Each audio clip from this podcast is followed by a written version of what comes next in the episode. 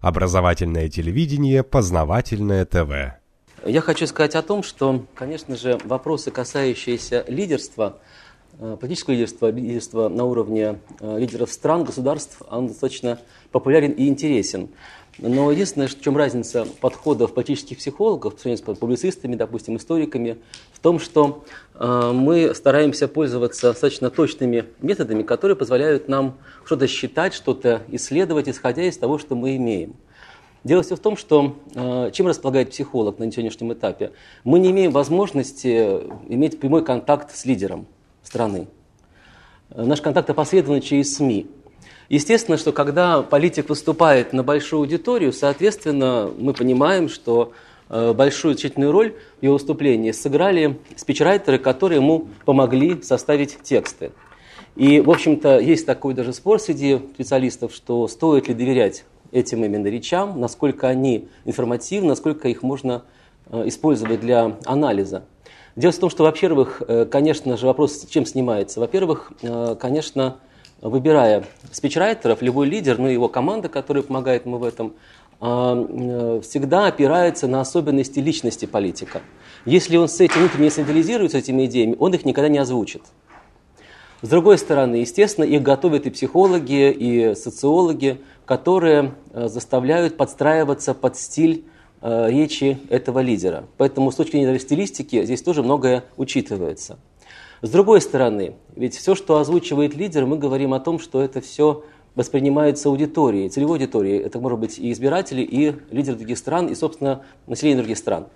Э, так вот, все, что лидер озвучил, все, что он сказал от своего имени, даже если, может, не согласен внутренне как человек, это считается, прозвучало из уст лидера страны, и уже исходя из этого можем говорить о том, что эти все, э, вся информация, она э, достоверна, и она имеет как бы, значение как стимулиум взял для психологов.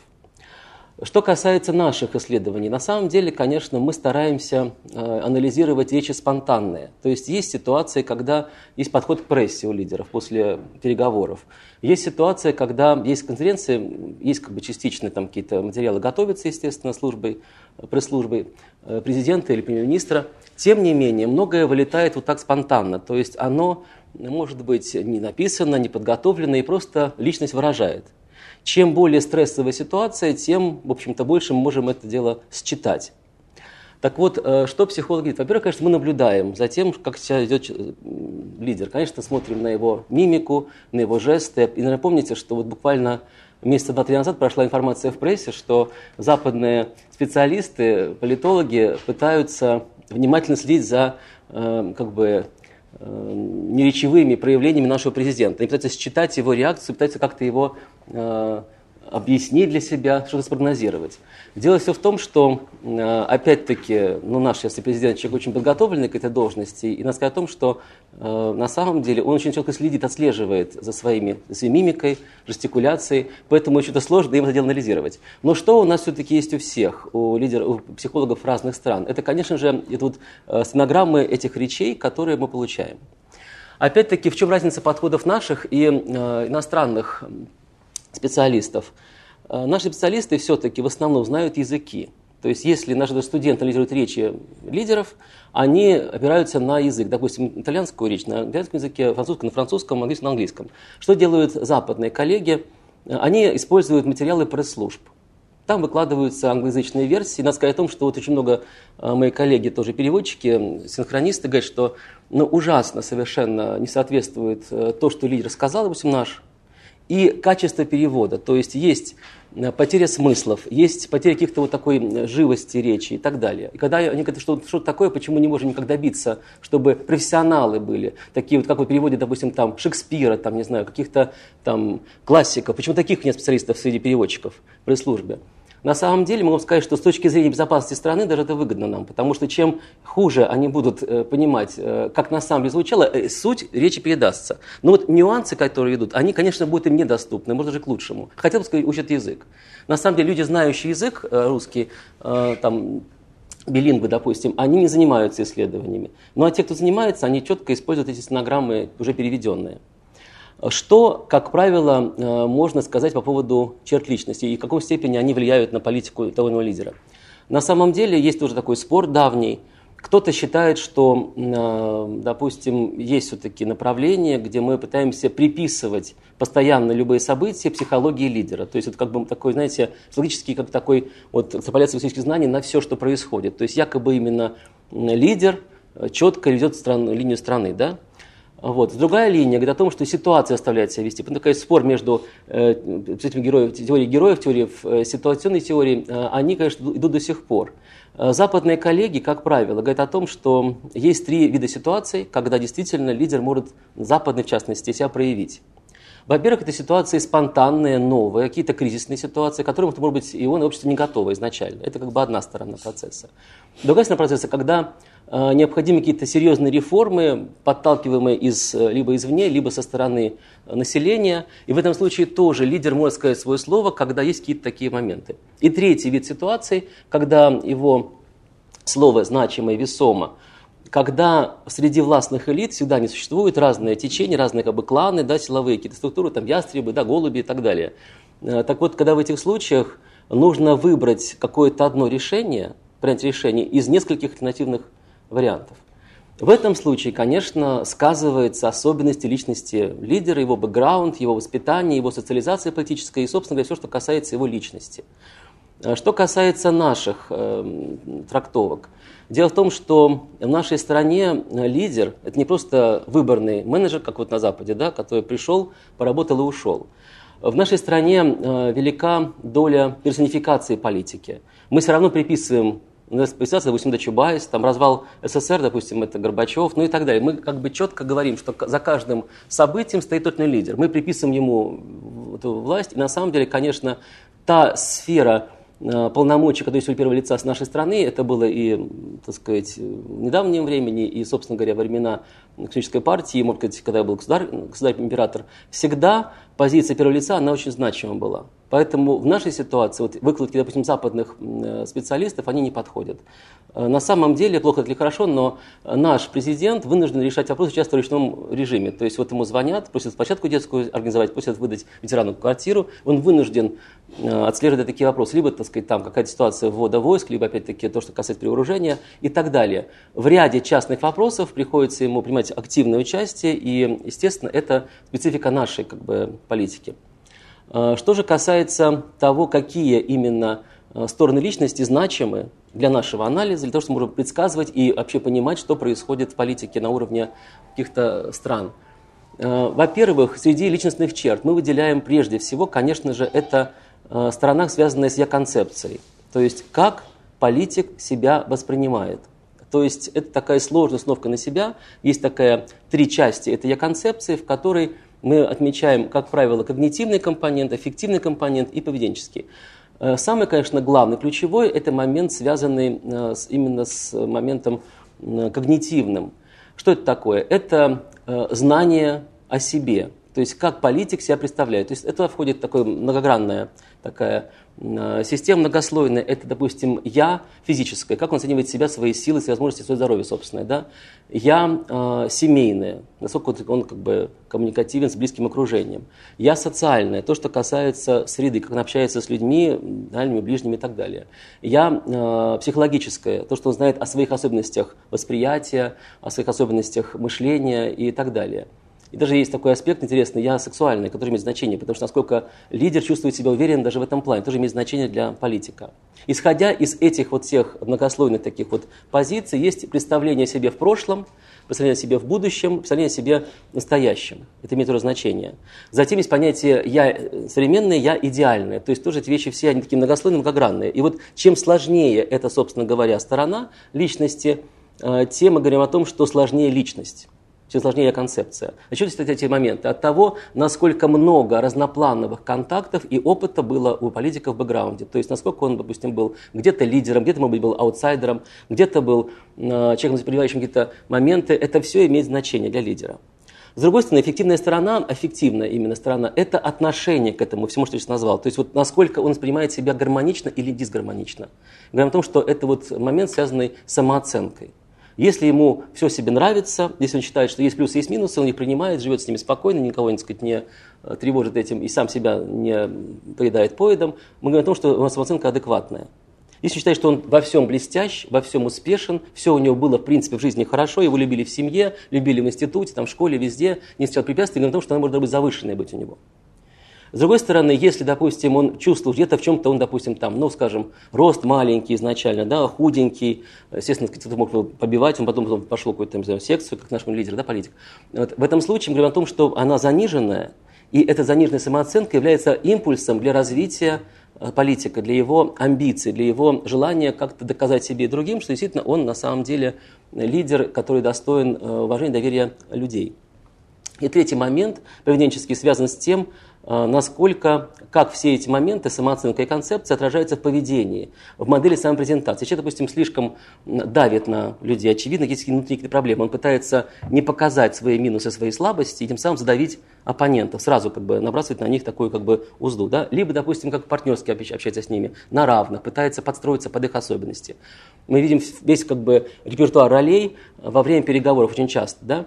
Вот следующий важный компонент, кроме концепции самооценки, вот этой сложности и уровня самооценки, следующий концепт очень важный – это мотивационный профиль. На самом деле, вы напомните, да, вот рассказано в Писании, что по мотивам узнаете их. Вот даже мотив зависит от мотива степень вины, да, какое-то преступление, допустим, говорят, если отягчающие моменты, облегчающие и так далее. Так вот, на самом деле, конечно, мотивация здесь для нас очень важна. А, опять-таки, мы пользуемся, откровенно говоря, западными методиками, не наши, они американские, потому что там очень много лет этим занимаются, очень активно и, в общем-то, хорошо. Так вот, а, западные исследователи выделяют три основных мотива, которые влияют на проявление власти, проявление лидера в общем на переговорах и в повседневной как бы, жизни политической. Во-первых, это мотив, естественно, власти и контроля над событиями людьми. То есть это вот то, что касается его полномочий.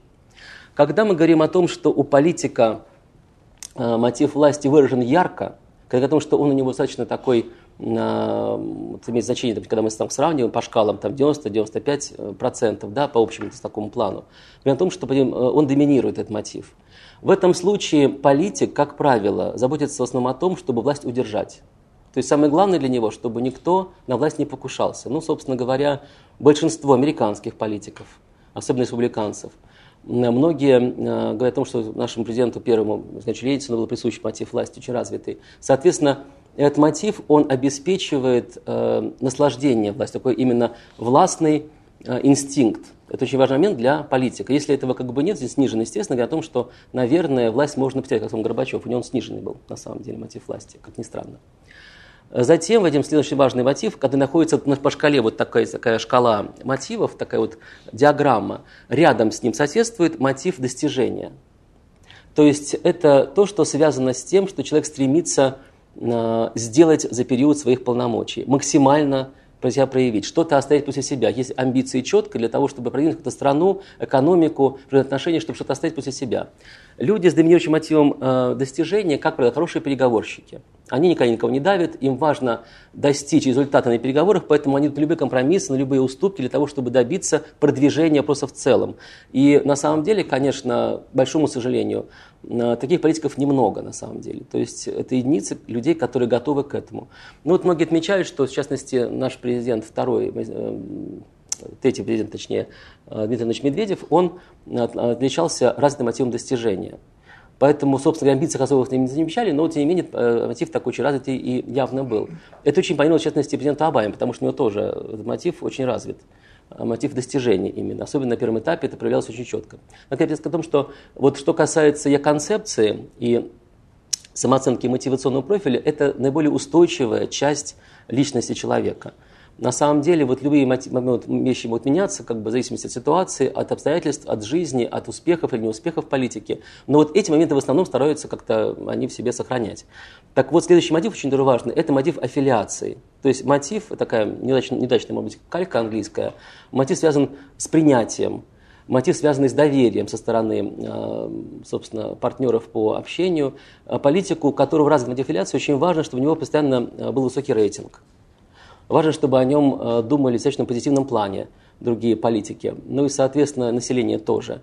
Это люди чувствительны критике. Для них критика – это личный выпад.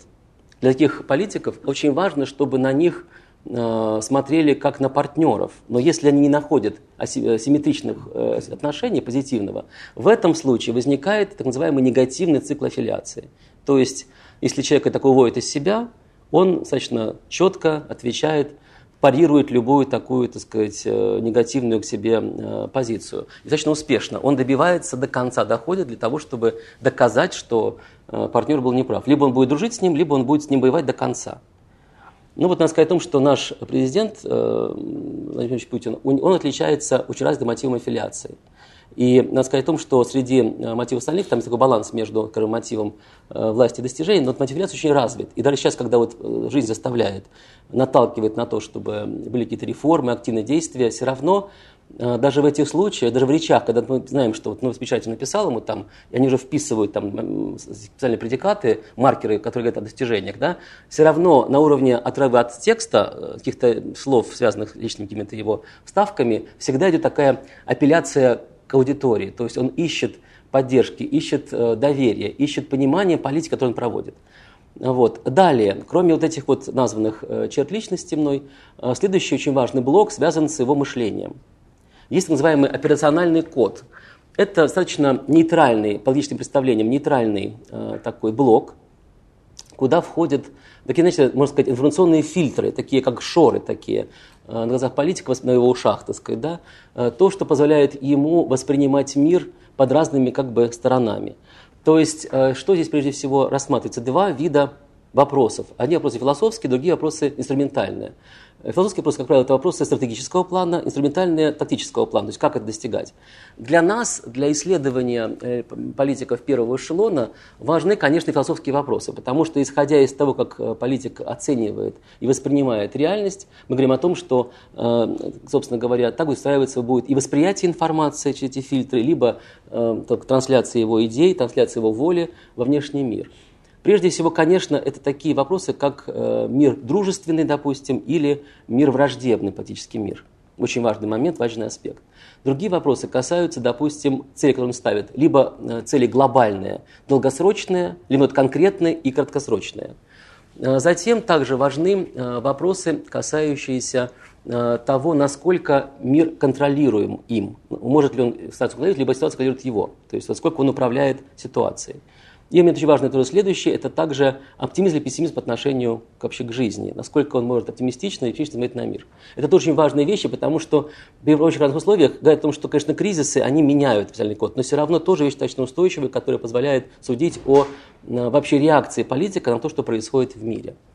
Следующий важный аспект, примыкающий уже и дополняющий социальный код, это называется момент ценностно-логические дилеммы, то есть так называемые логические представления. Это идеологически э, такой э, знаковый момент. Здесь есть плюсы и минусы. Соответственно, эти плюсы и минусы влияют на, также проявление человека. И что здесь обычно отмечается? Во-первых, отношение к государству в целом. Есть политики, которые такие этатисты, которые говорят о том, что государство должно укрепляться, усиливаться, и, соответственно, необходимо, чтобы люди как бы старались не расшатывать лодку, да, а старались как-то консолидировать усилия в этом плане. Другая сторона – это антитатисты, которые считают, что, наоборот, необходимо вводить больше гражданские свободы, гражданское общество развивать, и бюрократию нужно как бы придавливать таким образом. На самом деле, то и другое – это такие вот дилеммы, которые мы чувствуем в разных э, пропорциях. Они друг не противоречат, но как бы они такая связка. Следующая такая бинарная пара – это то, что касается скажем, патриотизма. Запад называет национализм, у нас патриотизм мы приводим как бы более так мягкой форме. Патриотизм, либо, допустим, это космополитизм. Два таких э, аспекта. Опять-таки, ну вот заметьте, что политики, которые в основном опираются на историю, на традиции страны, как правило, это патриотично настроенные политики. Есть политики, которые что в принципе мы граждане мира, нужно стремиться к планетарному такому э, сознанию, миру, как Горбачев, допустим, да, это космополитичные политики, которым тоже важно, чтобы была консолидация, как бы такое пространство, единая, так сказать, э, экономическая зона, сближение позиций, то и другое имеет право на существование. Следующий важный момент, очень э, существенный также для нас, это то, что касается представлений о, э, скажем, возможности э, также влиять на события. Ну, собственно говоря, вот эти вот все элементы также встраиваются в восприятие политика и его, в его речах, опять-таки, тоже.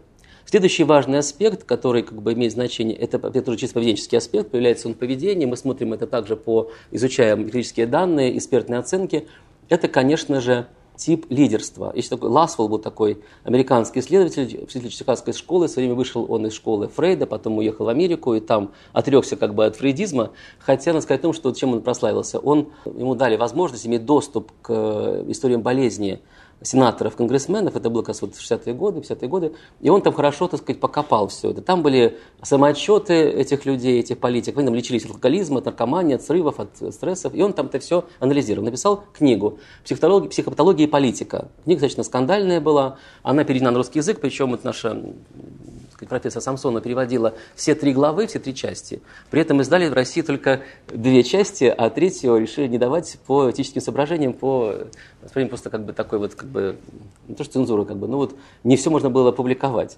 Вот, там очень подробно рассказывалось о сексуальном э, жизни ранее, так сказать, опыте и так далее политиков.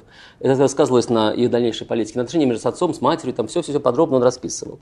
Так вот, э, Лассовал предложил три таких типа политиков, Значит, он их рассматривал, делил как бы на три такие категории, исходя из поведения их как бы как лидеров. Во-первых, это политики-администраторы. То есть политики, которые в принципе не чувствительны особо критики, которые стремятся в основном устанавливать четкие связи, вертикаль власти, для которых важны именно какие-то определенные действия. То есть им важно управлять ситуацией. Это самая как бы главная основа основ. Другая категория э, политиков – это политики-теоретики. Люди, которые, как правило, пытаются теоретизировать, какие-то новые парадигмы, какие-то новые идеи. Но, в частности, вот можно сказать о том, что отчасти их называют также еще э, эксперты, да, экспертные сообщества они представляют. Ну, иногда часто заносят политическую жизнь человека из эксперта и в сферу политики, что не очень хорошо бывает. И еще есть политики агитаторы, такие страстные трибуны, которые умеют совести массы, им важно настраивать людей на Э, собственно говоря, вот это восприятие. Надо сказать, что вот я рекомендую посмотреть эту книгу, она есть в интернете, Ласвелла, и посмотреть, потому что на самом деле вот вся история, э, генезис этих вот всех политиков, она там представлена очень подробно. Все, что касается раннего опыта детского, это все прописано на подсознании у политика. Как ни странно, это все имеет значение.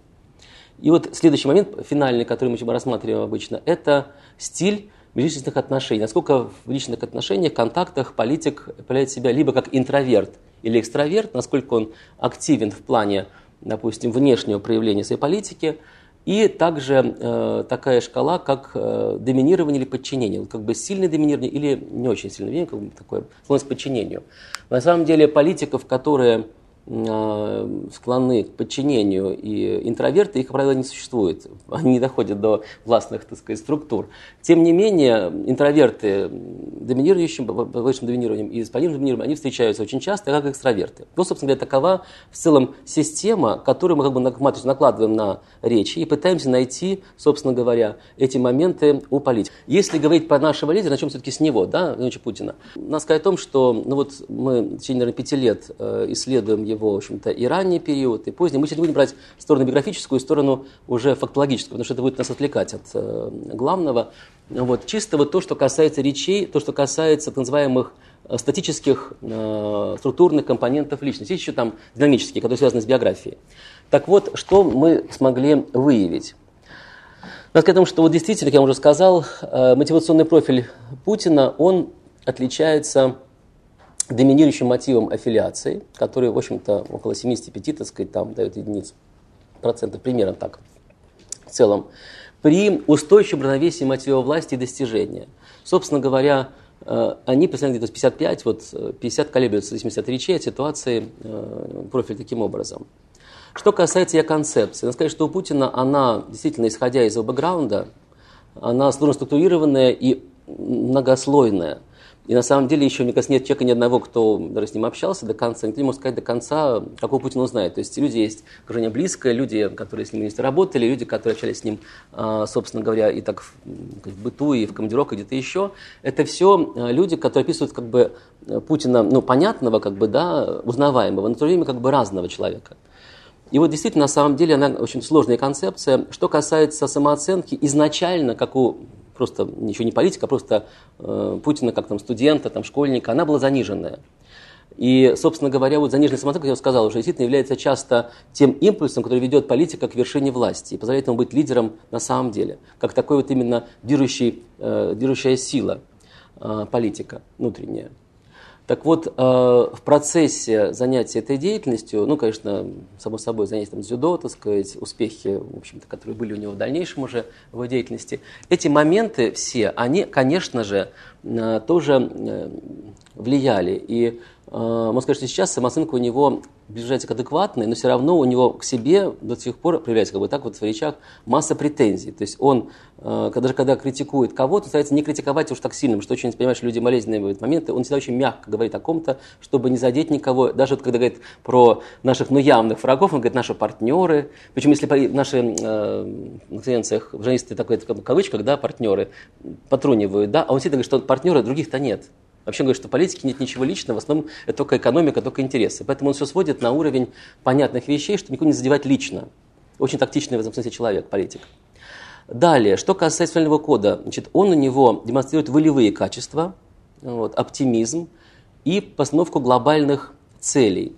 Кроме всего прочего, в целом он настроен дружественно к внешнему миру, но при этом не исключает ответной враждебности в случае, если, допустим, это будет какая-то агрессия против страны и против него лично проявляться. Что касается э, его риторики, его идеологии, как представление, значит, на самом деле, конечно, здесь проявляется этатизм, конечно, то есть он за сильное государство, само собой, э, патриотизм, Э, при этом можно сказать о том, что есть, э, присутствует идея также демократии, равенства и даже космополитизма, потому что на самом деле человек, который побывал в ГДР в свое время, вкусил, в общем-то, прелести да, как бы, такой как бы, витрины социализма ГДР, которая была все такая очень развитая, интересная, он понимает прекрасно, что замыкаться на какой-то одной там, системе нельзя. Поэтому всем он сказал, что мы не будем отгораживаться от Запада, от мира. Да, сейчас ситуации санкций, мы ни от кого не загораживаемся, мы никого не отказываемся, мы всех видим партнеров. Другое дело, что, может, нас не хотят принимать, но он-то открыт. И никаких желаний железно строить не собирается и не будет. Далее, что касается лидерского типа поведения, конечно, он э, тип администратора, то есть человек, которому важно управлять, э, которому важно отслеживать эти, налаживать эти вот связи вертикальные, горизонтальные, для того, чтобы наиболее было э, комфортное управление в стране. Далее, что касается стиля, личного, личного стиля общения – Вообще Путин по смаху интроверт. Ну, работа, собственно, в спецслужбах, она не позывала публичности, естественно. И изначально, конечно же, он э, не стремился на экран, он не пытался как бы там быть постоянно как фигура, которая представлена там.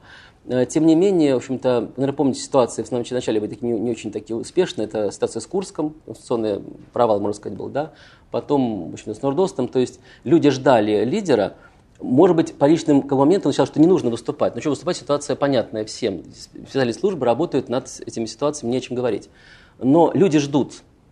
И уже, как бы, понимая ситуацию, он как бы усиленно себя, можно сказать, заставил привыкнуть к публичности. И фактически мы сейчас видим, что если, допустим, президента не видно там, чуть меньше трех-четырех дней, уже Запад пишет, что заболел, что-то еще, устраивает там тики, эти, ажиотаж. Вот, потому что привыкли, что он постоянно на публике. То премьер-министр и президент, наши лица первые, они нужны, потому что на самом деле это как такой момент, как сказать, ну, стабильности, что ли, в стране и в национальном поле. Если они представлены, все как бы в стране хорошо. Да? Если как бы нет, мы не видим лидера, мы чувствуем, что что-то такое происходит, непонятно что, да, как бы это присутствует. Поэтому на самом деле роль заставила его стать экстравертом, в плане, так сказать, доминирования, конечно, он личность э, с появлениями доминирования. Это такое мягкое доминирование, но как бы он меня ведет ситуацию, ведет партнер переговорам к нужной ему позиции.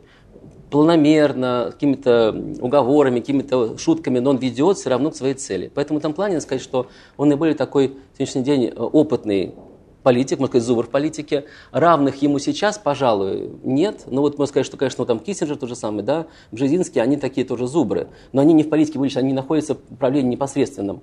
И, как сказать, знаете, когда, допустим, тот же самый лектор, там, артист перестает выступать, он уже выходит как бы из формы, да, физической, теряет эту такую вещь. Так и здесь. Они, может быть, люди умные, экспертные, неплохие, но не занимаясь постоянным режиме значит, онлайн, управлением страной и ситуациями, конечно, они теряют как бы свою, может быть, э, точность. В этом смысле он наиболее подготовлен. Нам повезло, что ситуация такой кризисной, у нас такой лидер. Что касается э, Барака Обамы, на самом деле, конечно, э, ну вот, можно сказать, что изначально этот политик, в общем, был настроен позитивно к миру и к своей миссии. Это загрузка, перезагрузка, это кнопки, они Клинтон придумали, значит, да, значит, сделать и все прочее. Идеи были хорошие. А в то же время, опять-таки, ну вот все вздохнули, там дали Нобелевскую премию, опять-таки, ему для его расслабления, Нобелевский комитет, э, премию мира. Вот. Но затем, на самом деле, конечно, им воспользовался истеблишмент американский, используя, опять-таки, его корни, его этническое происхождение, его религиозное все эти моменты, и даже биографию его использовали для того, чтобы заставить его быть управляемым. И напомните ситуацию, когда он попытался что-то еще как-то возразить, в частности, там, Конгрессу и Федеральной военной службе, и они, примерно месяца два или три, там была ситуация выключения финансирования со стороны, э, то есть полностью вся администрация была отпущена в отпуска. Да, они показали зубы, то есть кто хозяин в стране реально, ну и в мире, собственно, отчасти, да, в финансовом мире в частности точно. Поэтому на самом деле Обама, э, опять-таки, сблизившись даже с нашим президентом Медведевым в то время, говоря на одном языке и имея схожий, в общем-то, бэкграунд в плане карьеры, там оба юристы и все, и даже возрастная такая близость. Тем не менее, вот эта вот ситуация, которая была, она была на пользу. Другой момент – что, даже помните да, ситуацию, когда была ситуация с Абхазией, все равно как бы американцы не стали уж так э, давить, были разные идеи, и санкции, и все, но как-то все это наконец сошло в итоге. Вот. Тем не менее, э, впоследствии, в дальнейшем, мне, конечно, опять-таки было такое, можно сказать, предвидение Путина, что все равно его заставят быть. Дело даже не в Обаме, ничего личного нет к Обаме. То есть что там, как говорит, вот конференция, Путин отворачивает Обамы, как бы в свою сторону не смотрит, ничего личного нет. Просто есть усталость уже от ситуации, что фактически это и не лидер. За ним стоят силы, которые ему диктуют определенные действия. Он упирается, он может как бы отстрочить какие-то вещи, он может как-то что-то изменить, но все равно ноги намерения как бы его не будут э, поддержаны так или иначе. Итак, что касается его особенностей. На самом деле, как у многих э, до, до него и после него политиков, у многих э, президентов, у него доминирующий мотив власти у Обамы. И, конечно же, этот момент э, приходится учитывать в политике. Даже если он пытается быть таким приговорщиком, приятным и все, все равно продавить свою позицию для него очень важно, жизнь необходима. Э, соответственно, разный мотив достижения и мотив ляса, как у него средний, усреднен, где-то меньше 40 там, процентов мерно идет.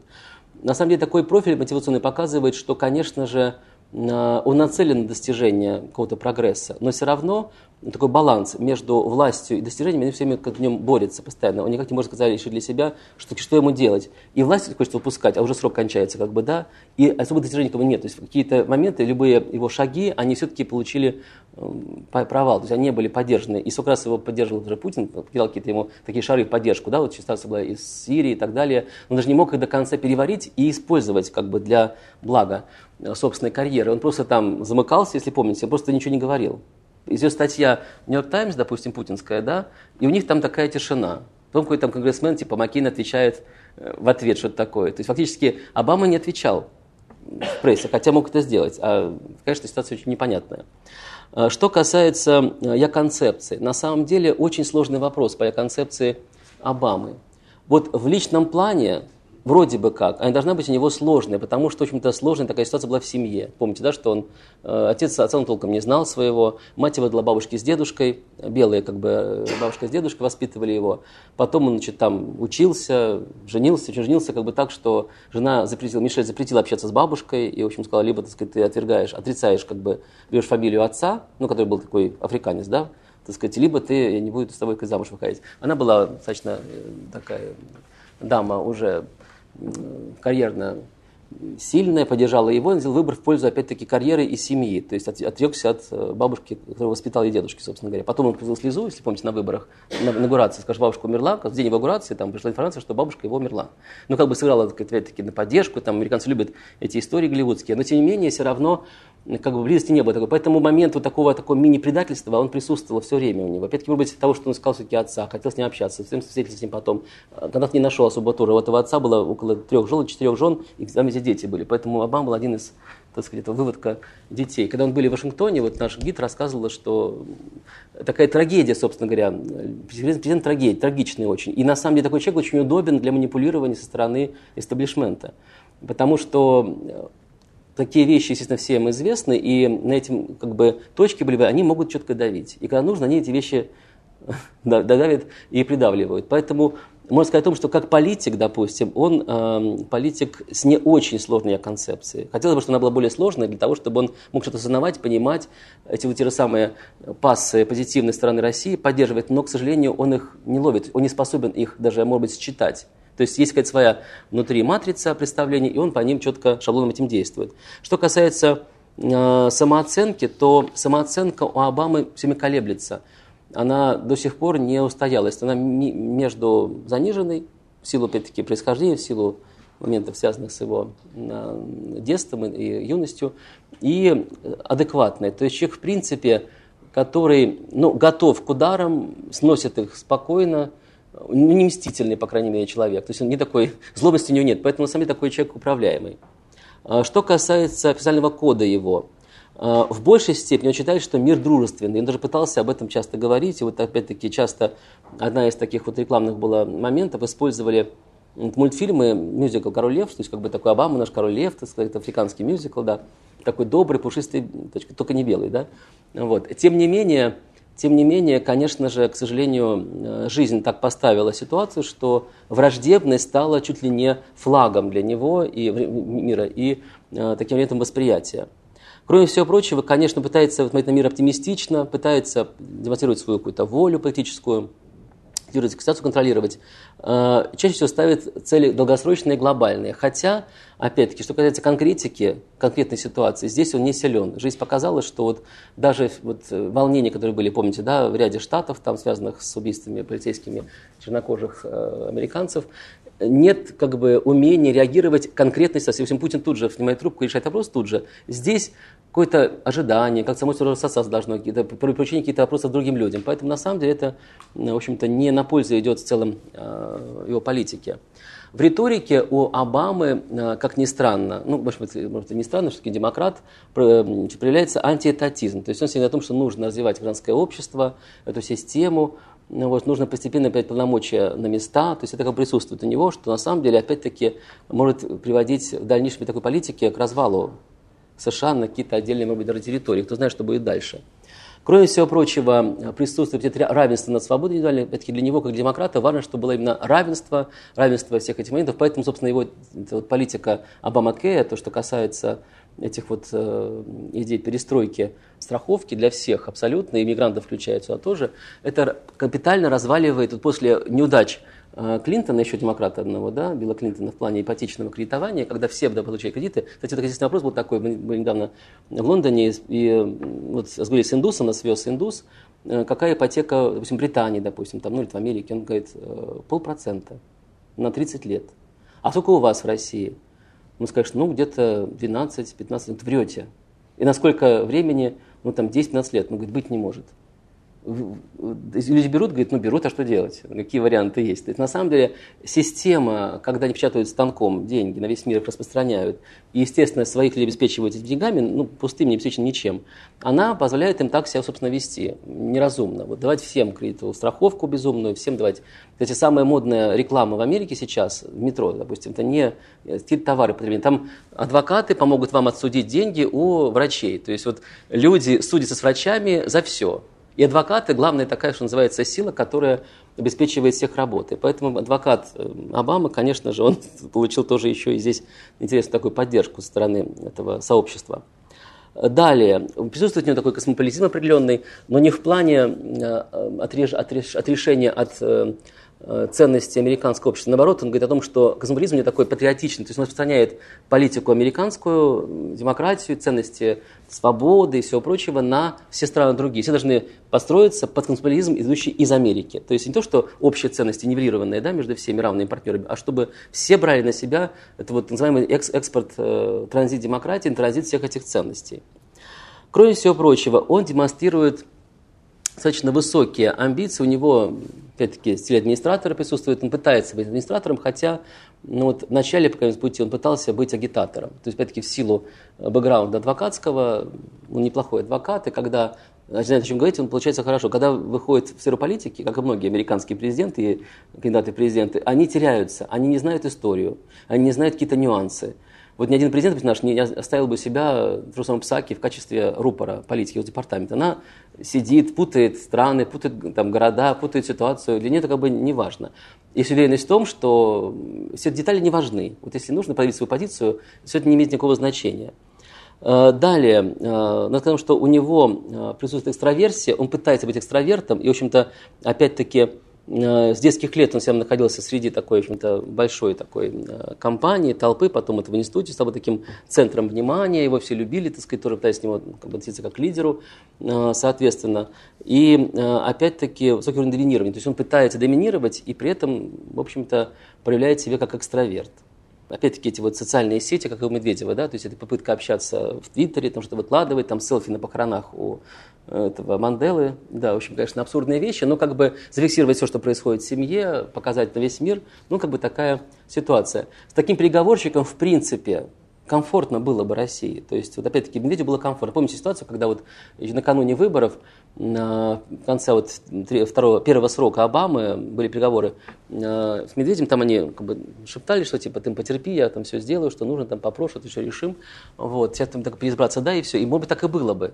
Вот. Но опять-таки помните прием Путина первый, когда приехал Обама в Москву, опять-таки э, шокировал э, он его с резиденцией тем, что ну, вот он принимал премьер-министр уже его у себя, там, значит, да, на даче. И э, ходили казаки с большими саблями, значит, на перевес. И, соответственно, сапогом э, самовар, значит, там разогревали. Для Обамы это был шок. Не что вообще ожидать от э, такой ситуации. Путину было важно именно показать, что на самом деле, ну, не имеет значения, кто перед ним, что Обама, как президент, он и не фигура для Путина, потому что вот если пришли бы люди, которые сидят в этих кланах во всех, американских финансовых кланах, он бы с ними поговорил, может быть, по душам, а здесь не о чем говорить. Поэтому на самом деле момент такой э, страха был, и, конечно, страх запомнил очень хорошо Обама, даже, вы помните этого секретаря своего, э, вице-президента э, Байдена, для того, чтобы он приехал в Москву, потом уже в 2014 году уговаривать Путина не выдвигаться на э, следующий срок. Что Медведева мы хотим, они хотят. Ставьте Медведева нам, нам с ними легче работать, а вам не надо, иначе будут последствия. Ну вот, конечно, это смешно все, но да, те, тем не менее, конечно же, вот они пытаются даже в этом плане себя проявить. Поэтому на самом деле, как вот выставляется ситуация нынешняя, она э, нам не страшна. То есть в этом смысле Обама побаивается, реально физически побаивается Путина, и вот когда же была эта вот ситуация в Австралии, так сказать, не потому не подходили к Путину, что кто-то боялся, а реально вот такое, непонятно, что ожидать, когда всплывает лодка подводная атомная в Австралии, когда потом татами там я перевернул, что-то обещал премьер-министр э, австралийский, да, он там запугивал, что приехать Путин приедет сюда, я ему покажу, типа, да. Путин говорит, ну я приехал, покажи. Он стал мне руку там жать, э, значит, показывает, что все нормально, и всплывает там какая-то лодка. А что, говорит, ничего страшного, всегда лодки сопровождают первых государства, это эскорт, как бы все в порядке. Мотоциклисты и лодки, все нормально. Да, то есть это было шок, на самом деле. Э, как вам сказать, ну это как бы элементы, может быть, такого, ну что ли, стиля, но стиль, который, ну Запад любит силу.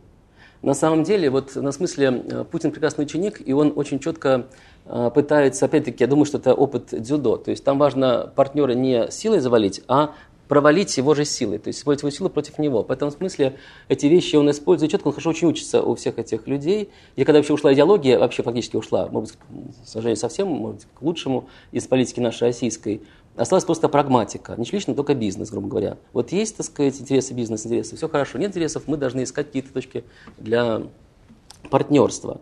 Следующий политик, который нам интересен, это Меркель. На самом деле, конечно, дама, в общем-то, интересная, поскольку э, вот я думаю, что как и все люди, связанные с Советским Союзом и прошлым, да, то есть вот как вот э, президент Литвы, э, вот, Даля, Грибаускайте, да, они все больны одной и той же болезнью, я думаю. Они страшно ненавидят прошлое, боятся СССР, боятся России, боятся усиления России. И это присутствует просто как бы в крови.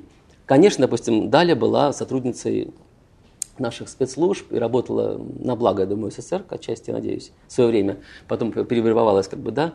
Вот. Э, точно так же и Меркель была, она родилась в ФРГ, была переведена потом родителями в ГДР, там росла. И главное ее впечатление, самое страшное ее детство, русский солдат украл велосипед, или отнял или украл, в общем. Она ненавидела, как бы не доверяла солдатам русским, что они у нее украли. Потом уже ей это пытался подарить, уже отдать. Она говорит, нет, вот, вот тот, который был, меня вот тогда в детстве, меня типа украли. То есть это подсознание прописано, то есть она не доверяет э, русским. Тем не менее, Опять-таки вот интересен бэкграунд в том смысле, что ну, вот многие сейчас, когда были очередные там эти дебаты в связи с отменой санкций, ну, были люди, которые выступали против, в частности, вот, привлекали воспоминания Коля о том, что дама на самом деле непростая. Когда нужно было, она дружила с Колем, полетала на вертолете к нему в личные покои, как бы была с ним близка и так далее. Как только он ушел из политики, настало его, ну не то, что говорить, но критиковать, так сказать, от своего наследия отказываться. Почему так происходит? Вот такая вот дуальность, она присутствует у всех политиков, которые имеют как бы такие вот, ну, как бы советские корни, они как бы в фигах в кармане ходили, своим ничего не говорили никому, но вот такое присутствовало. И потом, когда вот пришла эта демократия, когда вот Америка их распахнула объятия и сказала, что все, вы наши, вот они начали как бы уже подстраиваться под эту ситуацию. На самом деле, конечно, ну вот то, что дочка пастора, так сказать, опять-таки лютеранка, на самом деле лютеранская даже вот эта вот э, религия, она очень такая прагматичная и практичная. То есть в том смысле, что э, нету ни опять-таки ничего личного против там, России или Путина. Она даже готова общаться и готова звонить. Она звонит порой чаще всего. Такой телефонный контакт у них не прерывался никогда.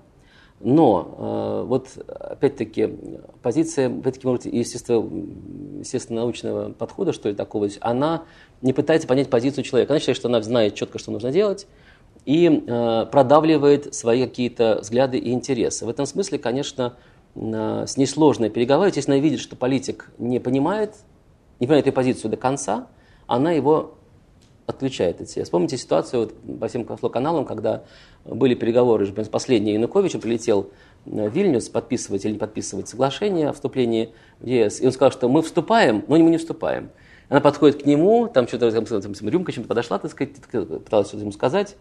А он говорит, что ну, я еще типа не готов, вот тут как бы не могу там. Она просто все, он растворился перед ее глазами, как бы он исчез мимо него, и я пошла дальше, как будто его не существует, как бы все. Она уже подписала ему внутренне по себя решение, что он не будет э, больше президентом Украины в любом случае. В этом смысле, конечно, э, политика такой интересный. Что касается ее личности теперь, уже приходя к ее личности. Э, для нее, ему ей характерен, как любой, может быть, личности политической, именно немецкой, прагматизм, то есть это, конечно же, мотив достижения самый важный. То есть и важно добиться достижения во всем. Это касается экономики, в общем-то, Германии и экспансии германской экономики в экономике других стран ЕС. Ей очень важно, конечно же, двигать идею Евросоюза, поскольку фактически это, ну, спустя 70 лет победы после войны, Германия таким образом сейчас захватила экономически Европу. А сама же, опять-таки, является должником Америки, брал Маршалла, который был, опять-таки, они тем самым практически дают долги за этот план Маршалла. Поэтому фактически мы тоже в ее лице имеем такого партнера непростого.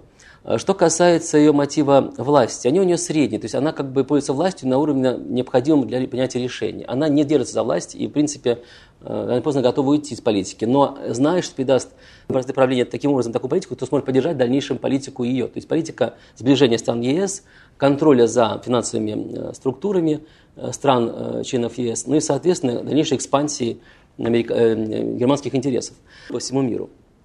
Что касается мотива аффилиации, он у нее снижен фактически. Но дама, она, в принципе, никогда не считала себя красавицей, никогда не считала себя привлекательной, поэтому она считала, что ее ум привлекает мужчин, ее умение общаться привлекает мужчин, какое-то маяние такое мягкое.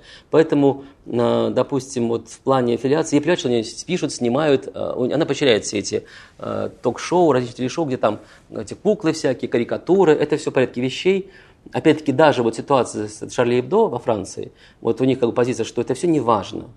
То есть мы свободны, мы можем о чем угодно шутить, папой римским, там и над э, пророками, кем хотите, на чем угодно. Вот ситуация произошла, э, заведение войск в Донбассе, допустим, произошло, карикатура, да, тут же, как стало скучно, типа, да, никто не стреляет, никто не убивает. То есть над всем смеяться, то есть фактически такой прагматизм, э, легкий налет. Но если посмотреть на ситуацию вообще вот в Германии нынешней, население, в принципе, не вникает в политику. Если спросить любого рядового немца, вот мы так сделали такой замер интересный, людям не вникают в политику, не вникают в то, что происходит. Хочется стабильности, вот они на работу, э, дом, клуб. И так это по кругу, так сказать. Ночной клуб, это работа, дом. То есть все это самое. Велосипеды на выходных, уикенд, все. То есть абсолютно люди аполитичные фактически. Возникают какие-то вспышки, но все-таки все это происходит каких-то фондах, которые аккумулируют финансовые средства, нужным образом включают кого-то. Ну вот есть недовольство против, скажем, тех же самых иммигрантов, да? А кто их, собственно, привел, привез? Турков, так сказать, всех остальных, эти, создал анклавы, где даже боятся войти полицейские. Потому что действительно как бы эта политика к этому привела. А, что касается ее концепции, на самом деле, конечно, как ни странно, у нее такой средний концепция, она не, не, не сложная, не усложненная, как у Путина, не, не сложная, как у Обамы. Она достаточно простая у нее. она понимает, что плохо, что скажу по ее понятиям, вот это вот взгляды такие. Вот прагматика, понимание пользы жизни, так сказать, экономики, финансов, все остальное как бы здесь уже несущественно.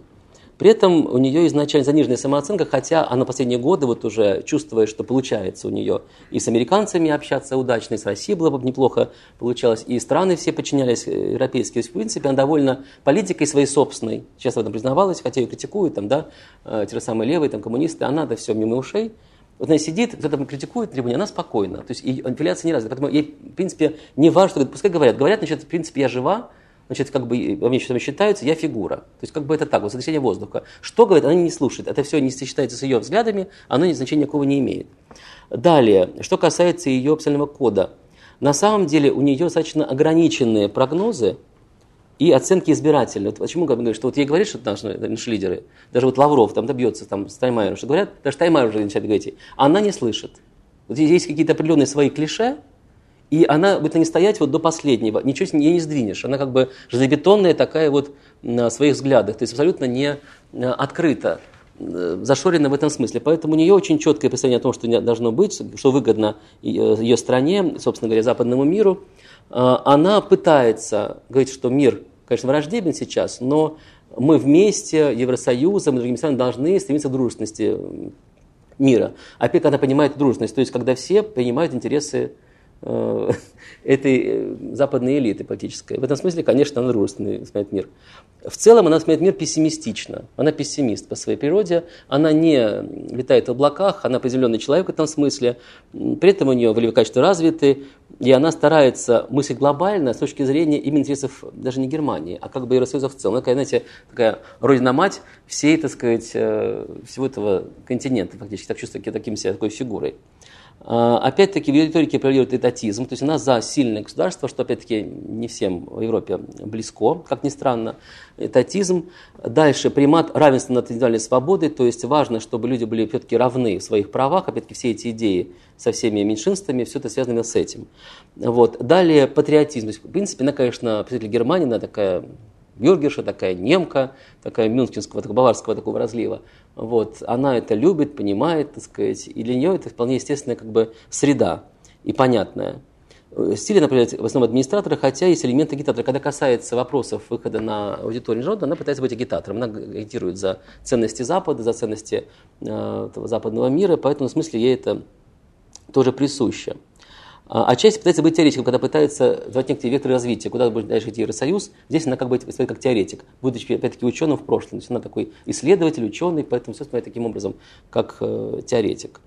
Так, в общем-то, для Германии это большой плюс. Надо сказать о том, что действительно такой, она, можно сказать, тяжеловес, политический тяжеловес Германии, и, и даже в стабильной ситуации в Европе, потому что она такой предсказуемый политик, понятный, и это нравится на самом деле населению. Потому что вот при всех минусах, при критике, при шутках, при болотках все равно ее предсказуемая политика и курс ну, многих устраивает. По крайней мере, он их не заботит, не задевает особо. Она всем как бы угодна, всем важна. Поэтому, когда у нас будет такая же идея, значит, да, в наших э, политических как-то ее сместить, где став на другого политика, очень сложно, потому что возможно, преемником ее будет тоже политика такого плана. Людям нравится вот такой человек. При всех минусах, которые они видят, но вот это предсказуемо понятно.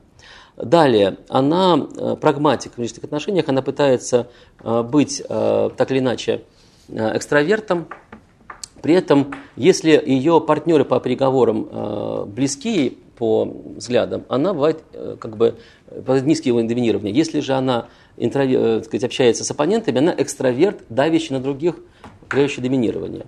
Дальше, что касается следующего политика, Аланд, э, французский политик. Надо сказать, что абсолютный антипод, можно сказать, э, он, э, в общем-то, и Обаме, и Меркель. Он вообще выпадает из общей такой канвы, хотя его, помните, поддержали американцы – опять-таки, они устранили сначала Саркози, который как-то вот последние годы особенно, они считали, что он плохо себя повел в плане э, сетинского конфликта, да, что он не, стал давить на Россию, как-то принял позицию Медведева, и план Саркози с Медведева был принят. Это американцам не понравилось, и как бы слили эти санкции, вся эта волна. Вот. И, собственно говоря, его э, слили информацию о том, что Каддафи финансировал, так сказать, ну, как бы убрали. Более того, э, француз, в частности, он раздражал что они считали такой слишком он такой космополит, такой американец, такой как бы слишком такой весь из себя, ну не француз, как бы. Он сам там, по сравнению венгры, там несколько так сказать, смешанная кровь такая там у него, он не француз чистых кровей, ну не нравился.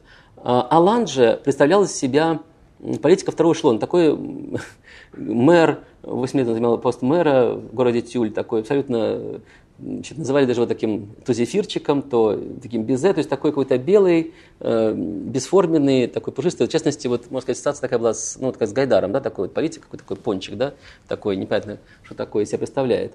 Но, тем не менее, когда с Роскана американцы смогли сместить, помните, да, скандал сексуальный, когда ему устроили эту, эту всю историю, раздули про э, эту горничную, он оказался номер два в списке э, социалистов и тем самым оказался в общем-то, у руля, поскольку действительно э, к этому стал стремиться. Вообще, э, опять-таки, много в его карьере было предсказуемо понятно. Он никогда не был публичным таким уж политиком, с ярко выраженными какими-то взглядами, но когда он почувствовал, что вот уж есть шанс стать президентом Франции, и по вопросам его поддержали, более того, американцы напрямую, но так они тоже поддержку оказывали определенную, потому что понимали, что это такой интересный, как бы тоже троянский конь э, в, в, сказать, в политике, который позволит как бы, балансировать между интересами Германии и Франции. Он на самом деле стал разъезжать по городам и проявил себя как такой, даже можно сказать, агитатор, ритор, который пытался понимать всех. То есть он такой достаточно человек понятливый, э, сострадательный, чувствительный. Очевидно, поэтому сказать, было столько романов у него, громких и, там, скандалов и всего. Потому что человек достаточно такой податливый в этом смысле. А что касается его черт личности, а, у него, опять-таки, доминирует мотив аффилиации. То есть ему очень важно нравиться людям, именно поэтому он пытается с любым окружением общаться на равных. И все эти, опять-таки, моменты, помните всю эту историю с этими наполненными браками, всей этой ситуацией, по сути дела, ему, может быть, и наплевать на все это дело. Но ему хочется нравиться всем. Вот еще одна категория, которая не была включена так сказать, в оборот президентом французским, вот он получил их поддержку. Кроме всего прочего, опять-таки, вот э, его нежелание, скажем, жениться ни на ком из своих девушек, которых он там любил, э, жен ни с кем не регистрировал брак, и вообще он против этих всех взглядов. У него, на самом деле, после обучения в закрытой школе для мальчиков католической возникло неприятие католических ценностей. И вот с точки зрения вот этой вот борьбы католицизма и вообще с христианством, он прекрасный был такой как бы троянец для американцев. Поскольку американцы, в принципе, против всех этих моментов выступают так подспудно. Они как бы э, протестантизм проповедует такую как бы, прагматику такую. В этом смысле, конечно, фигура, которая будет против э, традиционных ценностей, она очень была э, выгодна американцам и понятна. То есть расшатай ценности, дальше бери, делай, что хочешь со страной.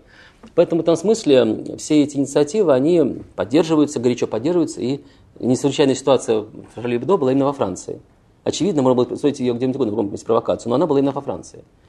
Вот. Далее, что касается мотива власти. Он, они власти умеренно, где-то около 55% э, проявляется.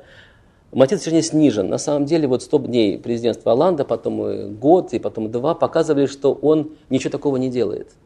То есть вот люди ждут от него каких-то шагов, каких-то инициатив, но их-то нет. И многие обозреватели говорят, что в принципе очень странный политик, который просто вот пришел э, присутствовать, править, э, какие-то имперские были у него даже моменты. Ему нравится, вот, допустим, быть миротворцем где-то, что-то там проявлять как-то, но он как бы не таких э, программ и не использует. Он обещал какие-то дать деньги, найти финансирование, но их как бы особо нет. Вот. С другой стороны, если говорить про американский интерес в этом смысле тоже, что им важно балансировать э, между интересами Франции и Германии. То есть, когда пришел Оланд, он четко стал выступать против позиции Меркель. Меркель про экономику, про состояние бюджетов, а Оланд говорит, нет, мы не пойдем никогда в жизни, у нас и так не хватает средств, у нас и так люди сидят в общем-то, скромно, поэтому никакие инициативы по урезанию социальных выплат он не поддержал. Фактически он такой четкий оппонент Меркель. Поэтому, когда мы говорим о том, что вот есть какой-то такой единый, Европа, она не такой не единая. И в этом смысле он выпадает из этой конвы. Более того, приглашение Путина вот, в нормандскую вот, ситуацию в Нормандии, да, что, да, вот, э, э, что-то еще, он все равно везде пытается быть самостоятельным таким, как бы особенным. Но даже эта особенность все равно, она вписывается в общую парадигму западного мира. У него сложная концепция, очень сложная концепция, надо сказать, и при этом заниженная самооценка. хотя он пытается всячески показывать упрощенную концепцию, пытается быть проще, чем на самом деле есть для населения, и, соответственно, пытается быть как бы адекватным. Но, тем не менее, это как бы понятно по всем французам, они его любят, и считают, что он как бы наш президент француз, он настоящий наш француз, он корнями провинциал такой настоящий француз. Это в нем как бы привлекает до сих пор. А, что касается мира, относится он к нему как к миру дружественному, проявляет волевые качества определенные, оптимизм, ставит глобальные цели в краткосрочной перспективе, как ни странно. То есть цели глобальные какие-то, но они должны как-то, по идее, вызреть эти ситуации. Но этого возможности это нет, и поэтому, соответственно, э, все эти моменты инициативы они проваливаются в итоге. Э, что касается его взглядов, опять-таки, плюет у него антиэтатизм, э, патриотизм, идея демократии, равенство как любого социалиста, любого представителя французской как бы, культуры, демократической культуры. В основном пытается быть агитатором и теоретиком. Он, опять-таки, не администратор, что, в общем-то, плохо для самой Франции. И что касается его стиля отношений межличностных, то здесь он проявляет себя как, в основном, интроверт с высоким уровнем доминирования, особенно последнее как бы, время. Поэтому в этом смысле можно сказать, что Аланд удобный партнер и для американцев, и для России, вот, но вряд ли он задержится на посту дольше этого срока. Пять лет пройдет, очевидно, его переизберут, и уже, наверное, слышали о том, что ну, наши эксперты присматриваются к следующим выборам, там есть такой некий такой задел, и уже готовы потерять в принципе возрождение и Саркози, как одна из ставок сделается. И с другой стороны, конечно, Липен, которая раньше в СССР была э, отец Липен враг, и все прочее, сейчас приезжает в Россию, и такой друг, потому что на самом деле, как ни странно, вот в этой ситуации нынешней, когда теряются эти ценности, теряются, размываются какие-то определенные категории понимания ситуации, все равно оказывается, что вот эти вещи, они вечные, они традиционные, они понятны людям. Поэтому в этом смысле, по любому э, выигрыше любого лидера, будет Саркози или Липен, российский, я думаю, выиграет. Кстати, Америки, я думаю, они тоже будут пытаться продавить свои идеи, но настолько, насколько весь мир зависит от Америки в этом смысле до сих пор. Поэтому как будет такой баланс. По крайней мере, не будет врага явного и упертого политика на посту э, Французской Республики. Э, следующий, последний политик, который мы обсуждаем сегодня, это Кэмерон. На самом деле, конечно, э, ну, о нем можно говорить очень много, но говорится о том, что, конечно, по определению аристократ даже имеет корни Екатерины II, там есть какие-то у него пересечения, он в восьмом колене э, троюродный какой-то родственник Екатерины II нашей, значит, а, Софья Августа Альхальп-Сербской. Вот. Более того, вот была интересная информация прошла о том, что в свое время наши, может быть, не очень информированные деятели разведки пытались его разграбовать как-то в свое время, да, и он отверг эти предложения. Опять-таки, если бы знали полностью подноготную его, не стали бы делать, потому что на самом деле такой очень традиционалист, консервативно настроенный политик, который давно за костей англичанин, который считается с интересами э, Америки, но тем не менее ему не важны интересы Европы в целом, говорит только о том, что должна возрождаться Англия, Британия, вот. Ну и, собственно говоря, по возможности сохранить единство королевства, потому что главная цель сейчас политики Британской э, империи – это сохранить эти земли, контроль над теми территориями, где у них везде финансовые интересы. Собственно говоря, для э, самой такая, может быть, до сих пор э, цивилизация, нация англосаксонская самая такая прагматичная, конечно, в этом смысле, это именно британцы. Им не важны, какие деньги. Нарко деньги это будут, или ворованные, еще какие-то деньги, неважно. Главное, что есть деньги, большие суммы, и принимают себя всех. То есть, вот, понятие амнистии, как таковой доходов у них нет, она просто у них открыта для всех абсолютно. А, опять-таки, вот, э, когда делаем визы, вот мы часто ездим тоже студентами в Британию, вопрос главный только один, чтобы были чем можно больше доходы, то есть требуются огромные счета, это главный принцип. Если допустим, будут интересоваться историей, интересоваться, там, не знаю, чем угодно, но не будет иметь средств таких, они их просто не пустят в страну к себе. Поэтому там сейчас везде тусуются эти арабские, выходцы из арабских стран. Во всех парках и садах э, звучит арабская музыка. Вот. И даже рикши, которые подъезжают к богатым магазинам, этим тоже развлекают людей, в потенциальной аудитории, опять-таки, арабские выходцы из арабских стран. И наши, в том числе, конечно, да, вот эти э, выходцы из Грозного, да, которые сейчас там, э, вот эти вот бывшие боевики, которые были против, так сказать, да, России, они сейчас там все осели, и всех, там, всем находится место. Итак, э, у Кэмерона э, проявляется баланс мотива власти и достижения. И мы скажем, что практически не выражен мотив аффилиации. То есть ему, опять-таки, не важно, что о нем думают. Достаточно у него внутренние стандарты свои есть по сравнению себе. И ему, собственно, плевать, что о нем пишут, как о нем шутят, что происходит, и не имеет никакого значения для него абсолютно. Собственно, такой проявляется, как было у топ-менеджеров. Он такой вот именно умелый, уверенный в себе человек. А, что касается я-концепции, у него проявляются тоже, как ни странно, признаки невысокой сложности я-концепции. То есть это человек из таких среды, которая его формировала в таком, знаете, неком панцире. То есть он закрыт для каких-то оценок. Он знает о себе все, о себе, о своей семье, о своей среде, и все его не интересует абсолютно, сказать, что думают о нем другие, и как влияют на его мысли. Поэтому, собственно говоря, человек закрыт для мнения, может быть, даже экспертов. А, чем плоха прощенная концепция? Поскольку человек не симулирует разноплановую информацию. Он смотрит очень четкие какие-то линии и все все отсекает. Вот такой был у Хрущева, в частности, да, который довел ситуацию исключительно до Карибского кризиса. Вот своя линия, гнет и все. Так и Кэмерон. В этом смысле он прямолинеен и в этом смысле предсказуем. Кроме всего прочего, у него присутствует заниженная я-концепция, как ни странно хотя он камуфлирует под завышенную. Это неправда, потому что на самом деле, конечно, в ряде его речей и каких-то проявлений видна эта вот подстраиваемость. Поэтому, собственно говоря, общаясь даже с американцами, вот в частности с Обамой, он себя подстраивается под Америку. Он где-то чувствует свою какую-то ущербность, может быть, да, вот как бы ситуации, позиции, поэтому всегда э, оглядывается на Америку, и все, что будет говориться, исходить из мыслей американцев, это, вот, допустим, если Тэтчер, помните, она поддерживала Рейгана, испытывая симпатию к нему как политику и как женщину, так бы даже поклонница, будучи, как она была актером в свое время. Вот. И она делала эти вещи, какие-то шаги, исходя из собственного внутреннего понимания. То Кэмерон делает это все на уровне бессознательного подчинения американской политике. Он даже не критично относится к этим вещам, он просто делает то, что делает. И его это особенно не беспокоит. А, далее.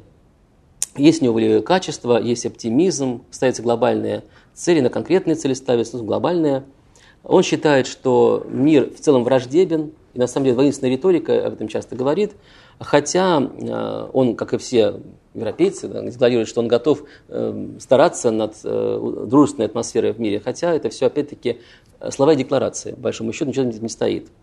Опять-таки, появляется у него этатизм, как у всех британских политиков, которые все-таки консерваторы выступают за сильное государство, сильную Британию – при этом, когда он говорит о э, эффективности госаппарата, при этом он часто говорит и о борьбе с бюрократами. Он критикует э, британскую бюрократию, и здесь он как бы, знаете, как антитезис, хотя этот момент очень такой э, скромный и несущественный. А, что касается, опять-таки, вот споров с Брюсселем, он тоже является себе такой вот антиэтатист, именно когда касается интересов, задевающих интересы Британии. А, также есть некий баланс между равенством, свободы, патриотизмом и демократией опять-таки, э, он говорит то, что от него ожидают чаще всего. Стиль близкого поведения у него администратор, конечно же, и в плане общения с переговорщиками он экстраверт, который стремится к доминированию. В этом смысле, конечно, он очень жесткий переговорщик, и с ним невозможно, его невозможно переспорить. Это и в парламенте британском, и на переговорах в Брюсселе, и, собственно говоря, в с Москвой. Поэтому в этом смысле, если говорить про Кэмерона, ну, вот такая ситуация, что фактически нам сейчас в Британии не с кем даже и говорить. То есть э, слои, поддерживающие, в частности, Кэмерона, которые стоят за ним, это люди, которые на самом деле не понимают Россию нынешнюю, не принимают то, что мы делаем. И это вот бесконечная эта вот конкуренция и попытка доказать, что Британия это империя номер один все равно исторически, и конкуренция исторически, это, конечно, присутствует. Если посмотреть некий такой итог сегодняшнего такого разговора, можно сказать о том, что, конечно, технологии, которые мы пытаемся продвигать. Технологии президентства и лидерства, э, премьерского президентского лидерства, она позволяет нам э, понимать то, что на самом деле нет ничего как бы личного, все оно соответствует через ситуации, вот, и э, видеть как бы, возможность прогнозов, то есть где, насколько есть возможности что-то менять в политике, в общем-то и в нашей политике, и с партнерами в переговорах, а где есть некая заданность, через которую просто не перепрыгнешь, поэтому даже ничего, нет смысла пытаться, зная то, что происходит. Так что, в общем-то, я закончил свое выступление. Спасибо, слишком длительное. Э, коллеги, пожалуйста, Спасибо. пожалуйста, вопросы. Артем Войтенков, Познавательное ТВ. А вы оцениваете вот то, что психологические портреты по э, собственным наработкам или вы используете западные? Это как бы первый вопрос, вытекающий оттуда, что если вы используете западные, то э, все-таки нормы и, ну, скажем так, правила а взаимодействия людей в нашем обществе, в западном обществе, они все-таки разные. И то, что, например, ну как читаешь вот эти западные книжки, как успешно продавать, там, то, то, если с этой книжкой будешь действовать у нас, тебя просто дадут пинка и, и вышибут. То есть правильность оценки э, применительно вот к западным технологиям. Да, значит, итак, что касается наработок, я уже сказал о том, что, конечно же, ну вот э, история исследований лидерства, она на Западе насчитывает уже порядка полвека. И, конечно, в этом смысле в нашей стране, вы помните, что у нас не было особо социологии, не было психологии, как таковой, политической демократии не, не было. Только после перестройки началось как бы развиваться и идти. Был такой спор еще, была психология политическая э, на Западе, political psychology, а была еще психология политики, как бы мы говорим, что у нас особая сфера с особой спецификой.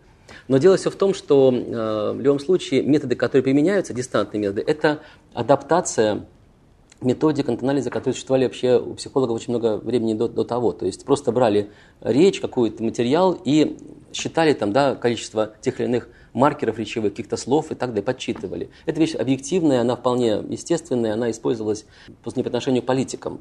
Что касается уже э, адаптации этих методов для э, тематики исследования дистантного именно политиков, конечно, методики западные. В этом смысле, да.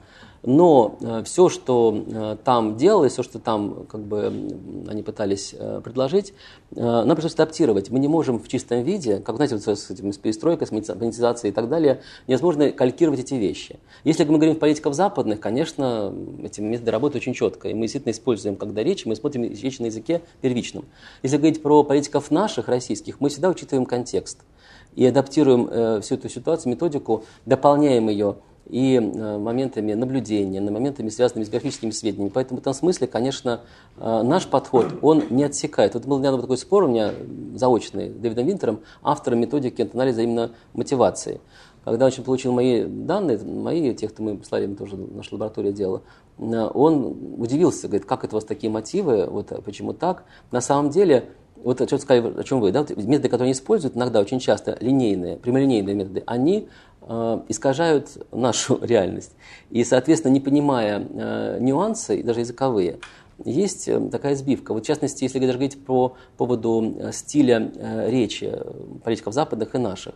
Наша российская речь, политическая и бытовая, она часто вводит негативные какие-то формы. Допустим, не прислоняться в метро, да?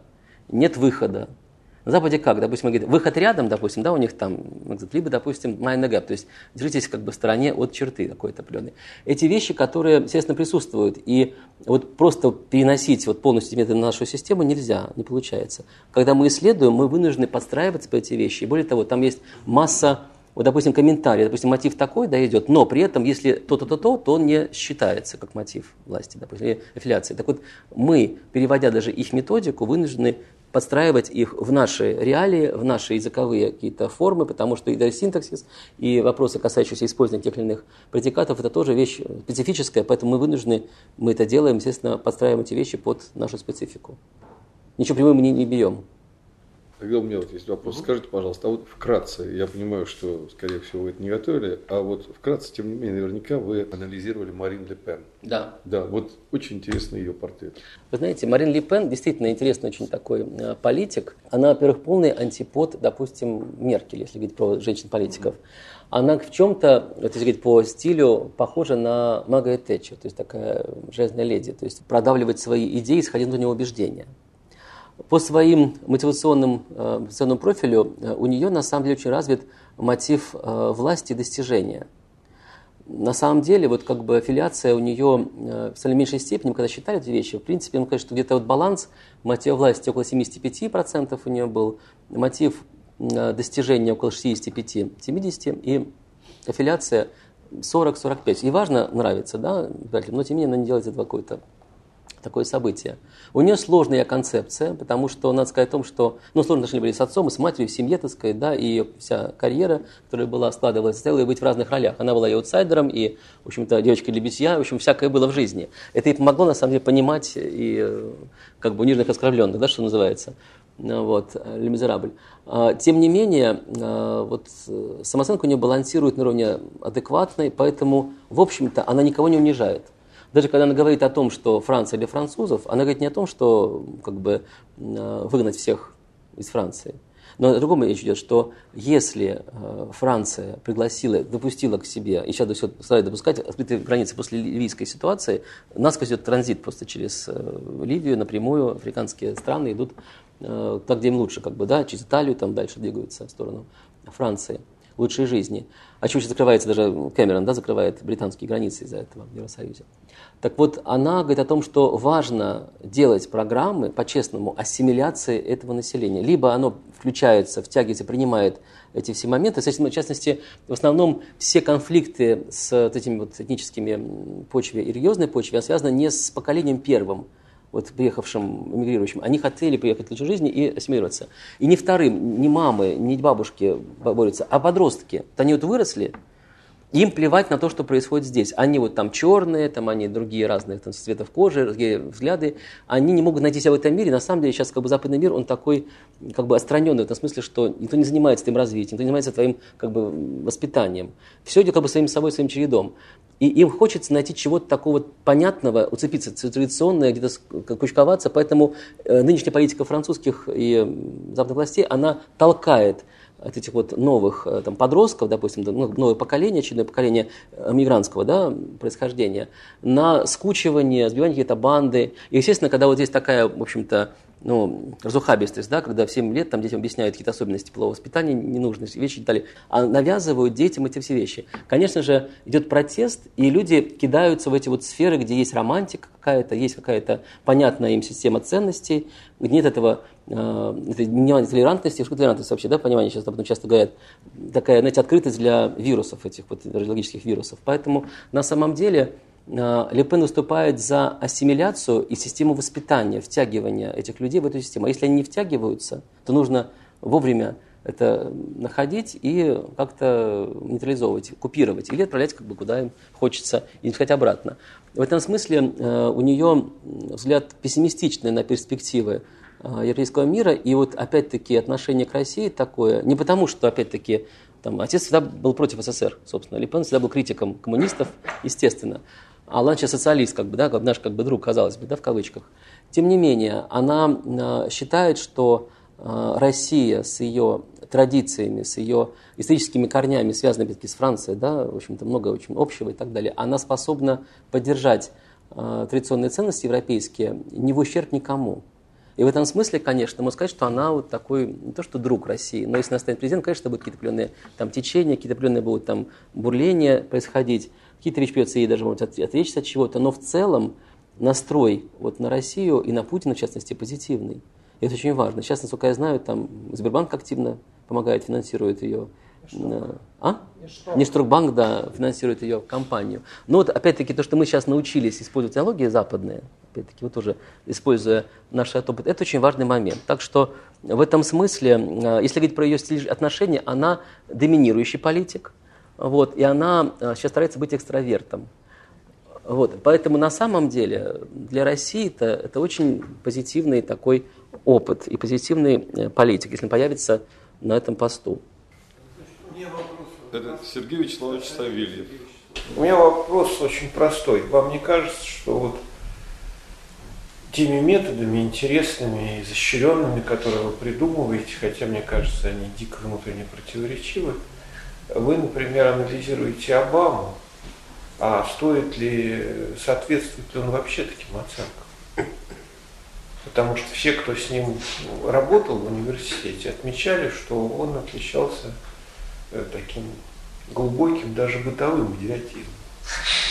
И когда его оценивали, говорили, что он настолько глуп и не самостоятелен, что его точно готовят в политике.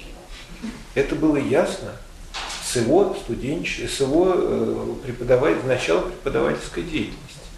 То есть мы имеем дело с человеком, который оценки личностные, которые психологи широко используют, вообще неприемлемы. Потому что личности-то нет никакой. Там есть набор инстинктивно-гормональной регуляции поведения – и выработанной адаптивной средой набора тех самых социальных инстинктов, которые позволяют ему не писать там посреди Белого дома. Это прекрасно. Но все остальное к нему не имеет никакого отношения. Потому что то, что он делал в университете, будучи независимым от советников, э, значит, э, планерщиков, э, всяких там дизайнеров, спичрайтеров и все остальное, это просто напоминало, напоминало бред сумасшедших. Поэтому Вот такие сложные, замечательные тесты, они, конечно, применимы таким людям, как Меркель, которая там в Курчатнике у нас практиковалась, потом в Днепропетровске, так для справки. Ну, вот. Человек, знающий, прошедший, прошедший хорошие терки в своей жизни и самостоятельный, да, конечно. Но такие люди, как Обама, являются как бы за гранью разрешения. Он не обладает ни интеллектом, который может так оценивать, ни жизненным опытом, ни чем другим. Как вы можете отсортировать вот таких людей? Потому что для таких людей подобные тесты неприемлемы, потому что вы, по сути дела, их, применяя к этим тесты, перехваливаете. То есть вы наделяете его тем, чего у него с рождения никогда не было. И быть-то не могло. То же самое, если мы говорим о Кэмероне. Ребята, это комплекс самодвижущийся. Английской псевдоаристократии. Вот. Я не буду рассказывать свой генез, там кто у него был прабабушка, могу сказать, мало не покажется. А вот скажите. Ну, это же, почему же? Нет, слушайте, давайте мы все-таки по делу. Мы ну, характеризуем методику, по сути дела, представленную. Интересное, полезное. То же самое. К чему к нему это применять-то? Когда он является, собственного, синтетическим продуктом, от него самостоятельно там ничего нету. Он является конструктом, таким же, как Обама. Только Обаму вот его подобрали, видят, ну хорошо, он там нигде себя не запятнал, дикий, бестолковый, ну и отлично, вот ему напишем, все, он будет делать как попугай. И будет отлично. Ну, вот, что происходит? И вот он каждый раз, почему не, работает эта система на Обаме, вы сами об этом говорили, работает плохо, непоследовательно. Да потому что он не, нет от него, у него самостоятельности никакой применить к нему понятие личности невозможно, и это нет. И в этом случае э, так этот тест не подходит. То же самое с Кэмероном. Он только продукт не синтетический такой сляпанный, но американцы дикий народ, и там лепят их как под ситуацию. Поймали, слепили, там все, хвост отрезали вперед. Вот. А здесь немножко по-другому. Здесь они на дому хвост отрезают и, значит, э, создают конструкт, который называется каким-то загадочным, там аристократия, еще что-то, дичь полнейшая, то есть более костного и пола населения, как английская аристократия, представить себе нельзя. Ну, вот. И вот, но этот конструкт э, создается опять-таки семьей, условиями, воспитанием, псевдо полезными закрытыми школами, из которых, кстати, арабов почему-то умных не выходило никогда, хотя бы четвертое поколение. Ну и прочее, я не буду комментировать. То есть опять у нас мы имеем дело с, контру, с конструктом, у которого от личности, вы говорите, он такой замкнутый, такой, с четкими позициями. Да не он такой. Там от личности опять очень мало чего. Он носитель вот этого, этой конструкции. И при этих тестах он опять получается. Мы рассматриваем историческую вот эту английскую систему отношений, а не его лично, потому что ну, там тоже от личности очень мало чего. То есть получается так, что у нас два примера, которые, мне кажется, имеют очень косвенное отношение к ним самим, потому что они не могут быть рассматриваться как личности самостоятельные. Один конструкт воспитания исторического, европейского, ну, в данном случае английского, хороший и плохой, это отдельный разговор, другой просто, так сказать, что называется, слепленный из того, что было. И, и оба не обладают характеристиками, которые вы их так щедро награждаете. Вы их обоих просто захвалили до смерти. Мне даже стыдно было слушать. Спасибо.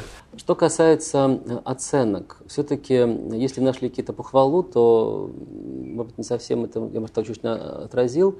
Когда мы исследуем политика, мы исследуем не человека. Все-таки здесь, может, я не сказал изначально об этом, мы не можем говорить о том, что вот я, допустим, рассуждаю о гражданине там, Обаме, гражданине там, Путине или ком-то еще. Мы не можем говорить об этом, потому что мы не имеем контактов. Я не общался ни с тем, ни с третьим, вряд ли буду общаться, не знаю. А если даже буду общаться, может быть, это будет тогда уже они не будут на посту. Мы с вами говорим о человеке на посту. Нравится кто нам, не нравится, но его избрали люди, он находится на вершине, он виден, он, естественно, что это не, а, так сказать, э, гражданин Обама там, или Кэмерон, а это лидер страны. Нам может нравиться кто-то или не нравится, но мы должны знать какие-то моменты, которые есть. Мы, как вот специалисты, мы не можем говорить, плохой или хороший, нравится, нравится нам пациент или больной. Мы просто говорим, что вот есть а, кто-то, кто появился на небослоне да, политическом, мы должны знать, что там есть, что происходит. Например, анализ крови, грубо говоря, исследования, которые нам необходимы для своих собственных выводов. Потому что мы понимать должны, опять-таки, как это может потом вылиться, во что. Есть какие-то границы, что ли, понимания. Там, зашкалит у него сахар, допустим, там, или, скажем, наоборот, у него там пониженный уровень холестерина. Все это вместе – метаболизм это весь идет. Поэтому э, нам не важно в данном случае э, там, и оценки, и наши, может быть, пристрастия. Мне кажется, каждому есть личные отношения к каждому из этих политиков. Более когда занимаешься исследованием, ты невольно проникаешься какой-то симпатией. Есть такой значит, элемент, об этом все психологи знают, психологи в том числе, человека, которого изучаешь. Тем не менее, э, ну вот, рассуждения публицистов, специалистов не психологического плана о том, кто личность, не личность, она Э, наверное, возможно, там, в блогах, там, каких-то бытовых беседах, но э, психологи все-таки не имеют права лишать человека характеристик личности. Я не э, Господь Бог, и там я не ставлю штамп «личность, не личность». Есть политик, который допустил эстаблишмент, с которым наши лидеры имеют дело, и мы их исследуем. Методика, как анализ любой, так сказать, да, тестовый материал, он, он есть. Что-то получится, смотрим – вот в плане комплиментов их адрес, ну что ж, есть какие-то черты, которые мы видим, они проявляются. Если, допустим, даже ему сказал, на ушко сказал, там, типа, Дэвид, сделай то, или там Мишлет сказал Обаме, там, толкнула, встань или сядь, или там, сделай селфи, не делай селфи. Нам не важно. Он это сделал, будучи президентом США. Завтра он не будет им. Он уже будет другим человеком, он нас будет интересовать. Более того, интересная очень вещь происходит. Вот замеры, которые делаются в период полномочий, и до, и после. Видите, вообще про период там доисторический, можно сказать, э, студенческий, а еще, можно сказать, про его детский период, можно потом поковыряться, там еще что-то найти и так далее. Нам это не важно. Вот когда человек вступает на этот пост, с ним что-то происходит. Даже меняется метаболизм его, понимаете, меняются его какие-то моменты. Поэтому пусть даже, если, допустим, типичная кукла, освещенная э, прожектором на сцене, на пальце кукловода, она все равно имеет какое-то определенное влияние на публику. Даже если это просто вот выбросить все, снимать печатку из, из руки и все. Но свет, режиссер, актер, звуковое оформление, музыкальное, дает там общее впечатление спектакля. Поэтому, когда говорит, что ну берите эту перчатку, не нравится мне эта кукла, там надоело, там рваная, там плохая, плохо сшили и так далее. Это наша оценка. Нам не нравится, не нравится. Кому-то, так сказать, но люди пришли на этот спектакль, они смотрят его, и набирают на существование. Вот и все. Поэтому в этом смысле, конечно, я понимаю, о чем говорите вы, согласен с вами. Какие-то вещи тоже происходят. Но опять-таки, делать выводы по нескольким моментам, таким даже из бэкграунда, важные какие-то выводы. Они важны, конечно, но это еще не вся правда. А нам важно все-таки максимально свою информацию, это ведь только часть контент-анализ речей. Там еще есть практическое исследование, есть еще экспертные оценки. Вот вы эксперт, один из экспертов. Есть эксперты другие, которые имеют точки зрения другие, э, другие параметры выявляются. Но в целом мы должны, мы вынуждены изучать всех, кто находится на пути. Вот едем по дороге, да, изучаем какие-то знаки, на них реагируем. Это наша как бы работа. Поэтому не оцениваем, мы должны исследовать независимо от наших представлений. Спасибо. Да, Сергей Правосудный, журнал «Газпром». Можно я вот в развитии этого же вопроса а, наших политиков, ну то есть там того же Путина или там в Китае, там понятно, что первичное государство, власть первичная, поэтому от них действительно очень много зависит. Не все, конечно, у них есть там свои кланы, там противоречия, но так, иначе от них действительно от личности зависит много. И поэтому действительно личность очень интересно анализировать, потому что ну, это важно, это имеет какое-то значение. Западная система, она в принципе построена на том, что должен быть управляемый человек на власти. Это принцип, просто вот он как база. И он должен быть просто обаятельным, и нравится публике, чтобы за публика за него голосовала. Чтобы продать товар, продать товар нужно. Товар, да. Программа, да, да. да. Может быть, вам все-таки попытаться найти каких-то других людей для исследования, потому что это смешно, просто исследовать этих кукол, наверное, это имеет между, но это просто смешно. Вот на самом деле это вот сам... Нет, нет других людей. Да, вот нужно попробовать поискать, там, кто у них там реально в партии отвечает за связь с каким-нибудь бизнесом, кто там отвечает за связь с американцами. Вот от этого какой-то хоть какой-то толк может быть, а это бестолковщина, на мой взгляд, хотя, ну, почему? Спасибо за совет. Я скажу, что мы исследуем также лидеров фракций, парламентских фракций. Мы стараемся искать политиков, которые как бы, ну, вот, их как бы готовят, могут готовить чему-то. Но опять-таки, с точки зрения слов, что пройдет время какое-то и ставят на первый пост, и опять станут куклами. В этом смысле мы опять-таки вынуждены смотреть на тех, кто сейчас есть э, перед нами.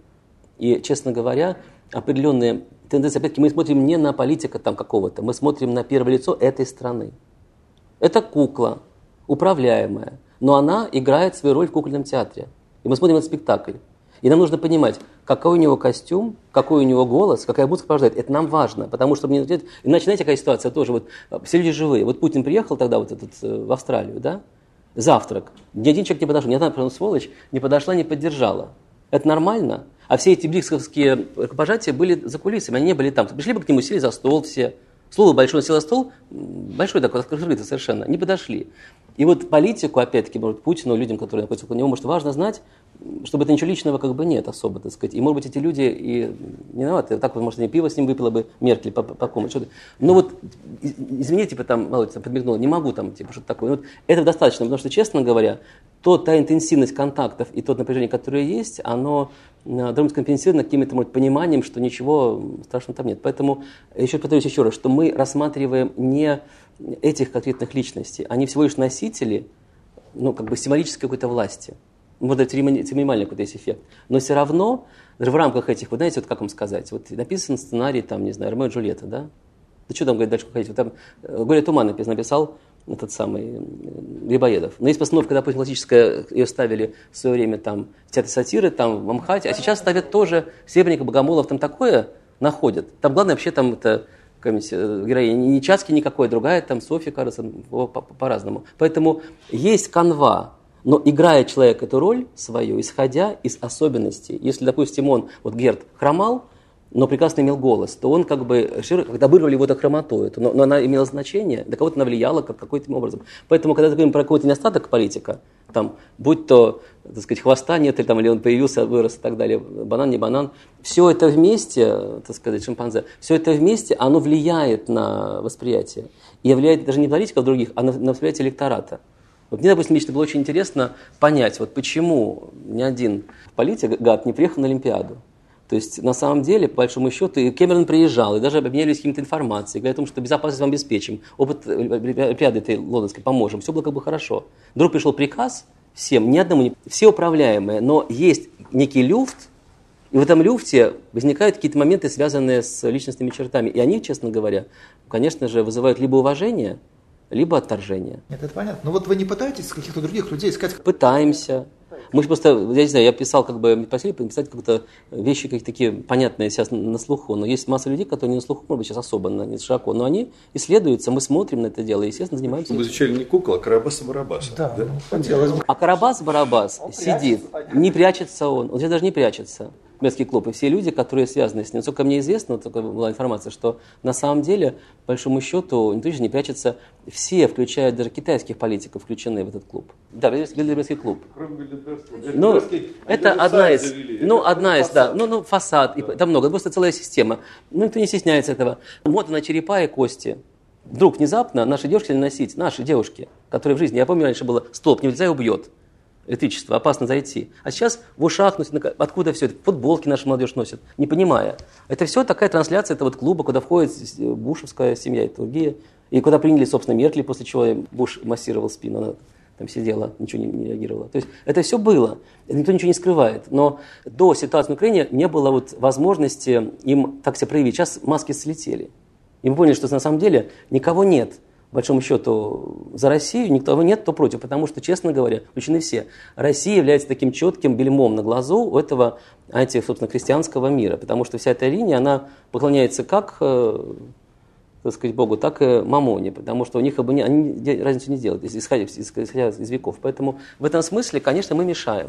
Как только появляются там лодки на шоссе всплывают, находят, то значит, самолеты летают вблизи границ британских, что-то еще, они говорят, да, у нас таких самолетов нет, вот наши силы не очень. Пока мы будем впереди в чем-то идти, конечно, будет считаться, будет другое же отношение к России. Все приедут на парады будут, сам маршировать пойдет, и, так сказать, канцлер, может быть, пройдет парадом, и президент Франции, и другие. Вот. А пока этого нет, то, конечно, не полной степени дается. И то за 15 лет, можно сказать, очень много удалось сделать выражение армии, сейчас мы можем посмотреть на армию и гордиться, и как это все управляется, как это все делается. Поэтому на самом деле лучшие если друзья, сказал Путин сказал, это по-прежнему армия и флот. Других друзей в России нет. А узнать врагов, так сказать, в лицо, партнеров, скажем так, не врагов, партнеров, нужно понимать, потому что хотя бы что от кого ждать и насколько это вообще будет происходить. В сегодняшний день могу сказать, что, как по моим прогнозам, однозначно совершенно в личном плане в сегодняшний день. Вот только, может быть, более-менее как-то выпадает из общего такого фронта, этой фронды этой всей, э, Аланд.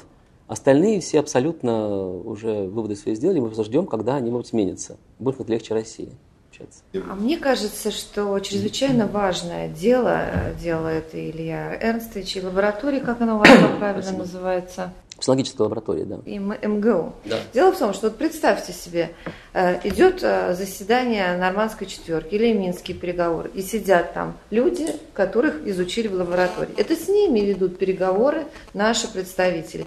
И, может быть, даже Владимир Владимирович знает, что Обама дебил, там, да? но у него определенная программа действий заложена. И, в частности, специалисты лаборатории должны сказать, что этот Обама, вот этот, который он сейчас там сидит, он, он может какие-то какие-то шаги предпринять. Какой вариант дебилизма? Да. На что он среагирует? На банан или на клубнику? Да. Или на сапог? Или на саблю Если, казака? может быть, ему похвалить, сказать, ой, какой тебя сегодня галстук красивый, где ты его купил? И сразу, так скажем, расположить человека в нужном да. направлении. Или уши хорошо блестят. Поэтому сегодня. обязательно нужно изучать, да, эти формальные какие-то характеристики, но которые позволяют, опять же, формальной обстановке которые транслируются мировыми СМИ, э, как себя э, вести соответствующим.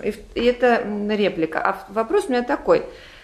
Если, э, может быть, вы не знаете, но люди, которые действительно работают с нашими руководителями перед поездкой, перед встречами, говорят им, вот это то-то из себя представляет, вот это то-то, вот это вот не надо ему говорить, вот там, скажем, как Ирина Роднина да, разместила в своем, по-моему, ЖЖ. Или... А вот это вот можно сказать обязательно, так скажем, при случае. Есть такая команда, которая... Насколько мне известно, есть э, эксперты по разным странам.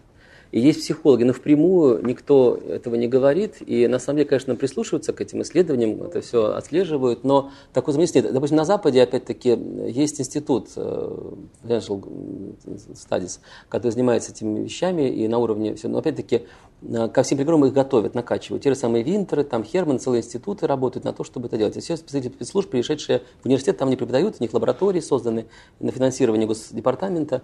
У нас как бы такого нет. Э, но, с другой стороны, возможно, к этому придем. Я так чувствую, что многие вещи, в общем, Путину понятны даже без советников, э, психологов, учитывая бэкграунд, потому что человек занимался, э, в сказать, разведке работал, в общем-то, вербовал людей, так сказать, много чего знает. И в этом смысле, ну, равных-то ему особо нет, поэтому осечек, он очень осторожно это все делает, поэтому в этом смысле ошибок-то у него не было никаких особых таких, ну, вот, заметить, заметно на переговорах. Но это облегчает, на самом деле, понимание ситуации и все-таки какие-то прогнозы позволяет делать. Потому что, на самом деле, конечно, большому сожалению, ну вот э, были ситуации, я считаю, большие провалы внешней политики во времена 90-х годов, да и, в общем-то, в 80-х годах, э, то, что мы практически ну, позиции свои сдали. Без боя, без своего нажима. Это что такое? Это вот почему? Вот мы не знали там какие-то особенности у Коля там. Но даже можно сказать о том, что наш президент, э, нынешний Путин, на первом этапе своей работы в 2000 году, в 2001 там, этим встречался с, с Бушем-младшим, и где-то еще пытался найти какой-то, в общем-то, компромисс. То есть он пытался общаться с западным миром, говорил о партнерстве, ну, речь шла о том, что про мир, значит, от Лиссабона до Владивостока. А, еще мы до конца тоже не понимаем, чем все обернется. Была такой, как бы, инерция, это вот новое мышление, то, что говорил Горбачев, так сказать, инерция этих представлений, есть страх, значит, перед НЛО, там, какими-то катаклизмами всемировыми, а вот все остальное уходит на второй план. Главное, так сказать, дружба и так далее. А на самом деле, конечно, в дальнейшем все это произошло. Опять-таки, вот момент, где не был учтен э, профиль, эмоциональный профиль Буша. У Буша развит мотив именно власти, у Путина аффилиации. И когда случилась 11 сентября ситуация, Путин был первый, кто позвонил, поддержал и сказал о том, что да, мы открываем, мы просим значит, наших партнеров э, в Средней Азии открыть эти аэродромы для того, чтобы был транзит, заправка и так далее самолетов. Это был просто жест российский. Сейчас, возможно, и потом еще был, помните, вывод э, самой базы из Вьетнама, из Кубы, так сказать, ну, может, не было денег особо, так сказать, ну, как бы вывели, хотя тоже можно было поддержать. Это были жесты доброй воли, опять-таки, России, по инерции как бы шло. И речь шла о том, что, может, войдем уже в НАТО, если уже, помните, там я предлагал, мы уже в НАТО вступим. Да. И нам говорят, что какое НАТО? Это процесс очень сложный, мы, мы готовы, но пока партнерство, процесс многолетний, многоступенчатый, вступление в НАТО. Да, и так далее и так далее. Поэтому, честно говоря, как вам сказать, ну, то, что промахи, но были, конечно, такие вот от незнания моменты. Потому что Буш просто, он считал, что, а, ну, Володя разрешает, Владимир там хорошо, так сказать, да, в Техасе там они побыли, там на ранчо, все, все, спасибо большое. Это э, слабость России. То есть для человека с мотивом власти такие вот жесты доброй воли, они воспринимаются как слабость. Не добрая воля, не сочувствие, не сострадание, не понимание, они это не понимают. И вам не надо, мы займем. Все. И они засели, как вот, ты, ты подпускаешь соседа к себе, так сказать, за стол, а он говорит, что хорошо, и выкладывает все, и говорит, что все, а ты вообще не живешь. Ты что сделаешь? Спасибо большое, я понял, ты свободен. Так и здесь. Поэтому неучет этих моментов, то, о чем мы говорим, мелочь, ерунда, фигня, да, она значима.